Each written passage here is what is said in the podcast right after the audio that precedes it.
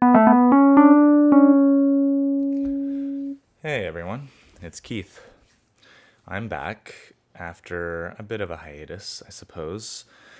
I haven't recorded, or rather, I haven't published a podcast in a few weeks, and I have to apologize for that. I'm a little embarrassed by my continued failure to properly self motivate and self discipline here. My excuse this time around is having traveled. I took a trip, the first little vacation I've had in five months, and it was great. But it took a lot of my energy leading up to it, being on that trip, and then recovering from that trip subsequently. It's been several days now since I've returned, and I finally feel up to the task of recording this podcast. I went to Miami, Florida with a handful of university friends for Memorial Day weekend, which is like the unofficial kickoff of the summer in the US. And we had a ball. It was like, well, it was a bender. We were partying for five nights straight, basically. And it was just a lot of fun. I feel rejuvenated from it. I feel a bit exhausted when I take uh, stock of my body and my health. And it really does put me into like a state of, I don't know, questioning what to do next, how I feel, where I'm at, taking stock of my life. And travel tends to do that, which is why I actually love it so much. You know, it really shakes things up. I I wasn't exactly in a rut before this, but I did feel like I needed something. And I think a lot of us feel that way. And my prescription is to travel. Full stop. I just think it's a great idea to do that.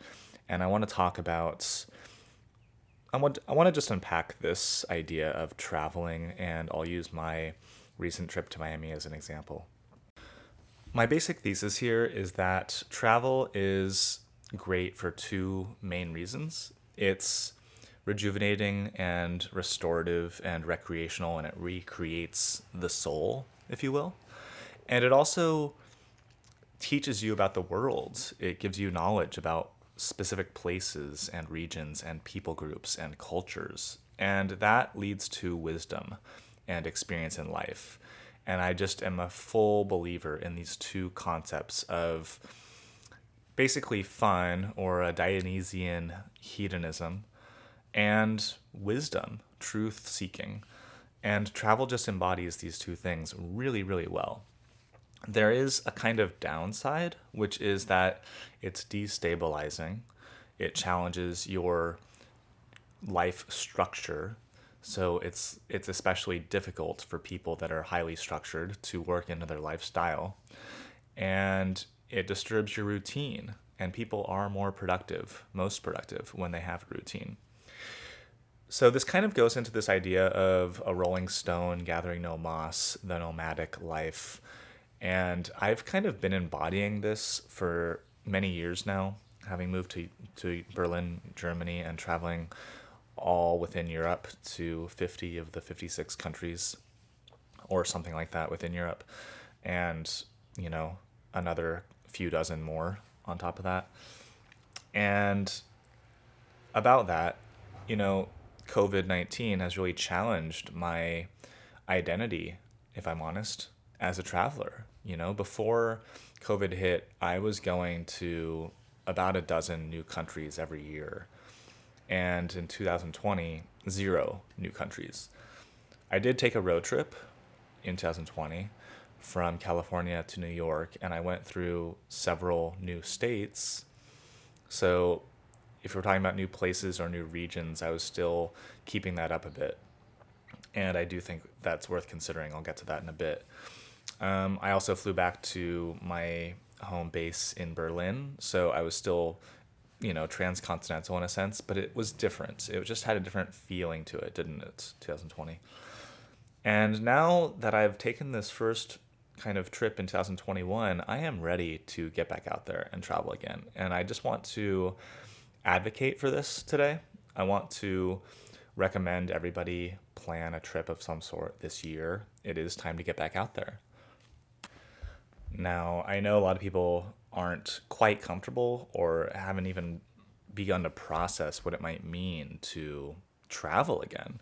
This is especially true for the travel industry, especially something like cruise lines, which were obviously one of the like the brunt of COVID um, judgment or skepticism or something like that. Um, but in general, you know, tr- the travel industry has taken a huge hit. Tourism has obviously been decimated, and I'm very judgmental of that. I'm very, I'm very upset. Let me just say about the travel ban on the U.S. and in other countries where people are not allowed to enter the country anymore. I think this is a travesty to, that it's continuing. Uh, I think it's just so offensive. It hurts me personally because I have so many good connections in Europe. And none of those Europeans can visit me here in California, even if they're vaccinated, even if they take a COVID negative test. Like this travel ban is in effect still in June 2021. It's still in effect. And that's that's awful. And it offends me that this is not a major political issue or a problem to most people. Uh, there's a lot of irony here, I have to say. I want to call out the left in this regard because it wasn't too long ago during the Trump administration that the left was up in arms about something called ICE. Abolish ICE was a major hashtag led by Congressperson AOC. She was really um, fighting uh, border control. She was fighting against uh, immigration policy and wanted to just open all borders and let everybody in, despite any possibilities of drug traffickers, human traffickers, drug mules, uh, etc., terrorists. And Trump obviously got a lot of flack when he suggested that a lot of Latin American Latin Americans coming into the USA might be quote bad people or not the good ones or something like this. You know, he was he was labeled a racist and everything for that. But it's kind of fair enough to wonder like people entering illegally, like their scruples, their intentions, like of course most of them are economic migrants who want a better life, but there's a reason that uh, children were separated from adults. Like you don't know that these are their kids necessarily. They probably are. I don't know. I mean, I haven't investigated this topic at all, but I'm just putting it out there that um, I'm just setting up the scene that liberals led by Alexandria Ocasio Cortez were trying to absolutely open all borders despite any risk. And now that same group of liberals is still advocating to keep borders closed because of supposed risk. And how ironic that is, how contradictory that is. It is a conservative personality trait to be skeptical of the outside world and to maintain borders, whether that border be your own skin and your own personal space and air that you breathe, or the border of the body politic and the citizenry of a nation or state. It is conservative to defend that border. It is liberal, or rather open minded and daring to open that border and to prioritize liberty, freedom, uh, freedom of movements, uh, excitement, adventure. That is a quote liberal personality trait. And liberals are on the conservative side of COVID 19. I just have to point that out, guys. Liberals in the USA are on the conservative side of COVID 19, wanting to keep the economy closed, wanting to stay at home, wanting to not risk their lives. There's a great article in The Atlantic called The Liberals Who Cannot Quit Lockdown. I recommend reading that. So I just have to make that point, and I, I, I make that point um, out of despair, knowing that my fellow liberals supposed liberals are not on my side to open borders and let people in to visit us. So, yeah, that's my little soapbox there. And it's in that spirit that my friends and I chose Miami as a destination for our trip. You know, I live in Los Angeles here in the States when I don't live in Berlin. And Miami and LA are kind of similar. They both get a lot of sunshine. They're both on the coasts. They're both kind of in the southern half of the country. And they both uh, welcome a lot of tourism and excitement. But there is a difference, and that difference is in how their, their states are governed. Gavin Newsom governs California, and we're still wearing masks. Basically, we still haven't opened up fully June 15th, 2021 is the set date coming up to have the state fully opened. Whereas Rick DeSantis, sorry, Ron DeSantis, is the governor of Florida, who barely won, barely, barely won against his Democratic uh, opponent. And one wonders how life might be different if he lost. Gov- uh, governor DeSantis has had Florida open for over a year.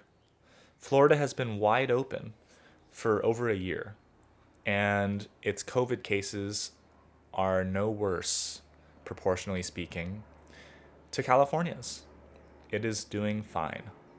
It spiked in the winter months of seasonal flu, and it is going rapidly down, just like California. And yet, these two places feel very, very different for somebody standing in one of its cities. And my friends and I were just very curious about seeing that. And it was wild, man. It was a fun sight to see. Things really are wide open in Miami, and there were parties packed with people dancing shoulder to shoulder, breathing in each other's space, you know, drinking and taking drugs. And it was a blast. I'm just going to say that.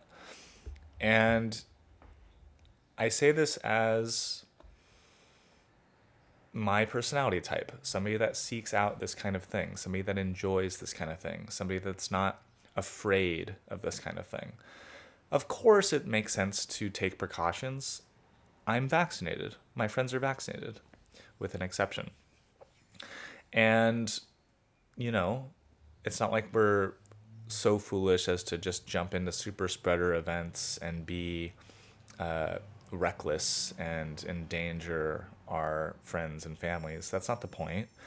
The point is that we look at the evidence, we look at the numbers, and we see that Florida is actually doing just fine and that, you know, COVID feels over to us, honestly. Obviously, that's a privileged perspective. It's not over in plenty of parts of the world, but you have to consider how and where COVID really spreads. And it just really isn't in these kind of affluent party situations. So we were excited to go to Florida and experience what a red state feels like during COVID. You know, a year ago when I took my road trip, I drove through all these red states of Idaho, Montana, Wyoming, Nebraska, Iowa. And it was similar, you know, like even Republican governors at that time were closing down. DeSantis had Florida closed for the month of April last year, but he opened in May, and it's been open ever since. You know, so it's not like they're like absolutely against these kind of policies. Again, to reiterate, maintaining a border and monitoring danger is a conservative temperament. It is a conservative behavior. So conservative governors did do that too but somehow they've also just prioritized the economy. I guess that's a conservative thing too, or a fiscal conservative, to want the economy the economy to be open for money to flow.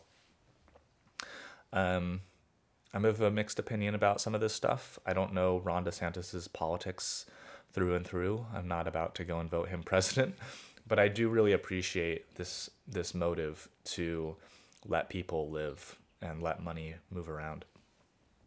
I just don't think that's a conservative point of view. I think that's a at, at most a libertarian point of view, and I endorse it.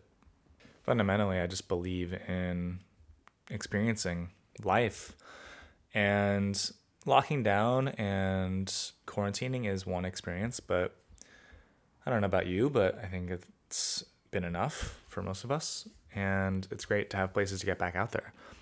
Originally, my friend group was thinking about a Caribbean island country like Jamaica or the Dominican Republic, and I was really pushing for one of these because I do like to add to my country count and see new places and build my general knowledge of of people groups and cultures. But these places had lockdowns. These places had curfews, even in deep May, when these island nations are totally vibing and the sun is shining. Apparently, their COVID rates are not acceptable and they're being very cautious, which look, I don't know everything. I'm ignorant on the details. These are more impoverished places. They might not have the resources or the abilities to contain the virus otherwise. And maybe welcoming a bunch of tourism isn't the way to go for them. Okay, you know what I mean? I just I think it's too bad because I'm eager to start traveling again and I will go to the places that let me go. and I just I think that there should be more of them. I I just think at the end of the day we have to accept that there is risk in life that this virus is a thing, but that we've generally speaking contained it. And moving forward, we need to we need to just adapt to that and live properly, to live with hygiene, and social distance maybe like personal space built into our lifestyles but we have to have like we have to have open business we have to have open travel. It's just inevitable so let's figure that out. So yeah we didn't go to these islands that i was curious about and in the end i'm fine with it because miami was so fun and and enriching on its own. In fact we were going to explore another part of florida the gulf coast of south southern central florida Tampa Bay region. And we just decided not to because Miami was so kind to us. We just had such a nice time that we just canceled our little road trip plan uh, and just stayed in the Miami area. And um, just to nerd out a little bit on geography, I want to explain exactly what I'm talking about. So, Florida is this protrusion off the mainland of the the continental U.S. And at the very eastern southern tip is Miami, and its metro region extends northward through Fort Lauderdale and Palm Beach. And demographically, this is very Afro Cuban, very Latin. Uh, there are also mixed in like an older Jewish population, and um, generally speaking, it's a little more liberal. And it's about nightlife and the sun and the sand. And that's not necessarily the case around the rest of Florida. I'm not sure what Tampa Bay is like, but it's a little different, I'm sure. Orlando is a lot different. It's uh, the tourism capital, uh, pretty typical in its uh, appeal, very mainstream. Disneyland and Disney World and such. And then further north of there is basically Dixieland, the deep south. The panhandle of Florida bleeds into Georgia and Alabama and Mississippi. So cities like Tallahassee or even Jacksonville probably have more in common with like Atlanta and Montgomery and Mobile than they do with Miami. So I'm talking about about a very distinct place, which is southern Florida. Um, so I just want to put that out there. And also, a thing I failed to mention a ma- major difference between Florida and California is humidity. So in California, like it actually gets cool in the evenings, even now in June. The nights are not warm. You need um, a sweater, basically, a pullover at nighttime. Whereas in Florida, it's hot always. It's like very, very, very pleasant at nighttime. Just t shirts and even shorts and whatever you want. And I think that leads to the sexiness, that leads to the fun, you know, people just being out and feeling very free and natural. Um, the weather has a lot to do with that. weather is a big deal. I really do actually prefer the California climate. But when I travel, I consider weather all the time. What season am I traveling in? And what weather am I seeking out? And what weather am I escaping? This also brings up this main dichotomy that I have going on in my mind as an existential traveler, a branding term that I almost went with for myself in the years past as a travel blogger. But um, let me just uh, indulge in this for a bit this kind of philosophy of travel. There's this idea of escape, which is fine. But when you think about escape, you you might think about like escaping to what and are you distracting yourself from life? Are you leaving something behind? Versus the language of uh, seeking out and being attracted to something and going there because it's drawing you. It's a slight difference, but the difference between attraction and distraction is what I'm talking about here. And I felt attracted to Miami. It wasn't that I was bored or annoyed or upset with California. I wasn't looking for a distraction from my life. I was just very curious to see what Miami would be like right now and to experience it as an adult fully rather than the glimpses I've caught of it th- caught of it throughout my life. And I think that's an important distinction to make as travelers. Find something that you're genuinely attracted to are you a beach person? Do you crave the waves on the sand? Are you a mountain person? Do you seek the great heights and vistas and uh, the fresh air in the clouds, as it were? Define that. Define what attracts you and seek it out. Running away is another thing, you know, and I definitely can relate. We all want to escape some of our rut, our dreariness in life, you know, the mundanity and, uh, you know, incessant minutia of daily living. It's very relatable. We can all get that. And in that case, any destination will do. But I I ask of you, dear listener, to plan a trip and to really consider what motivates you, what you are looking for.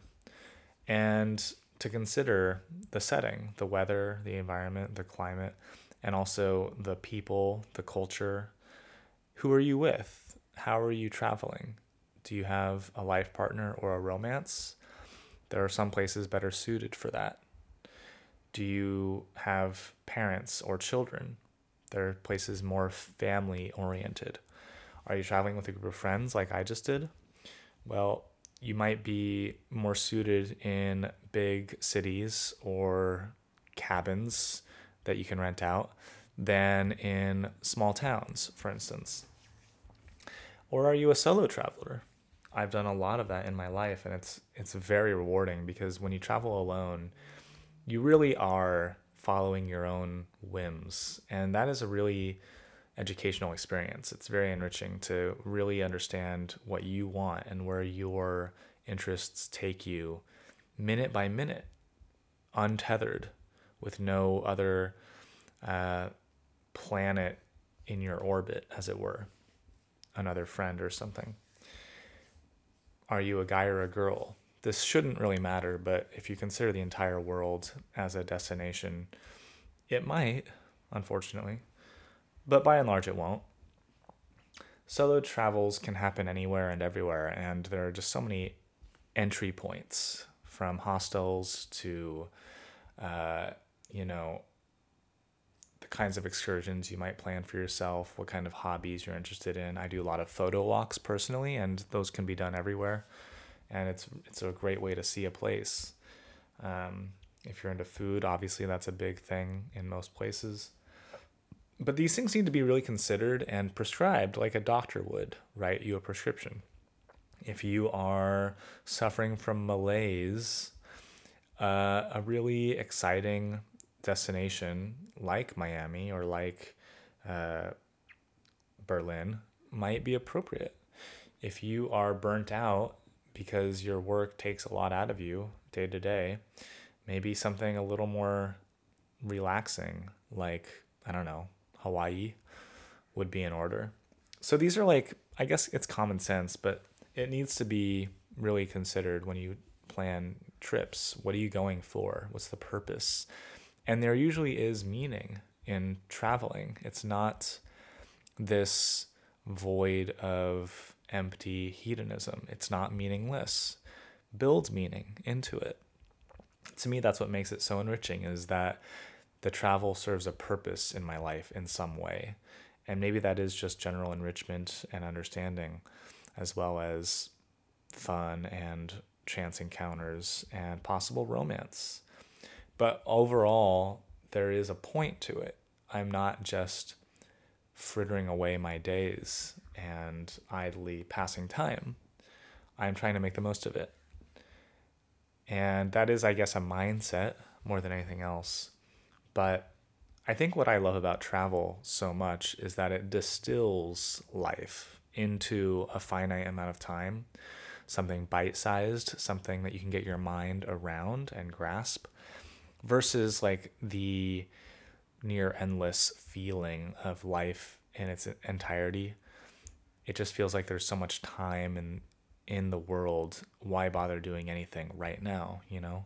But when you travel and you define, I'm here for four nights, I'm going to visit this town for one day, I have just this one week to really experience it all, it really puts parameters on the experience that propel you to fully feel it. And I think that's just a great thing. Uh, you have to plan properly. You have to clarify your goals and your interests. And some of us in life have a harder time doing that because it's so immense. You know, the grandeur of a human lifetime makes it difficult for a lot of us to put our plans in place properly. But a trip can do it. I feel good coming back from this one. I feel rejuvenated and I feel excited about planning more trips in Europe when I get back there this summer. I want to see more. I want to build on my bonds there and create new memories and experiences. I have learned some lessons from Miami. I don't need to be as voracious in the experience. I don't need to party every single night, for instance. And I could watch my health and be a little more conscientious of bacteria and viruses. I was almost defiantly not doing so in Miami, feeling invincible, if I'm honest. And I'm not. And, you know, it's taken its toll a little bit on me. So I'll be aware of that next time as I'm moving around the planet. I'm always cautious, of course, in airports and on buses and the like. But once you start letting loose and relaxing and easing into your environment, it's easy to drop your guard. I think that's also why we have curfews and uh, lockdowns in place because people do let loose and become uh, less careful when they're drinking. Be that as it may, COVID is ending as a thing, as a dominant force impacting our lives, we will return to normalcy. And I really want to encourage everybody to get into that spirit, to accept the next roaring 20s, to get excited about life again and face it head on with enthusiasm. That's my prescription. Of course, everyone handles doses differently. And maybe you just need a little bite, a little taste of that versus an entire heaping spoonful. Your mileage may vary. I just, I really feel strong in my advocacy to travel, to move around, and to get back out there, figuratively and literally. I hope that helps. Um, something. Maybe it just sounds annoying. Uh, I know I got a lot of uh, interesting feedback from my Instagram stories on this trip at Keith Pictures, sharing my my adventures, I know it's really annoying for some of you to see this stuff and take in this surreal imagery and just be envious, perhaps. Uh, I know a lot of people also were admonishing me, wondering if I was staying safe enough or if I would die from this kind of excursion. Rest assured, I think those fears are a bit overblown, obviously. But this is not just for me. I think it's out there for everybody. And it's just a matter of getting into the mindset of accepting that the world is our oyster, as it were, that we can get out there and do our thing. So I'm looking forward to seeing you guys out there, um, as well as continuing our online relationship as such through this podcast and elsewhere. Find me on Patreon at Key Thinking. Find me on Twitter at Keith Thinking. Uh, I'm going to start a Substack soon about other adventures I'm having. That'll be in my written format once I get back into that habit. Until then, I'll plan on doing another podcast soon enough, and we'll talk to you then. So until next time.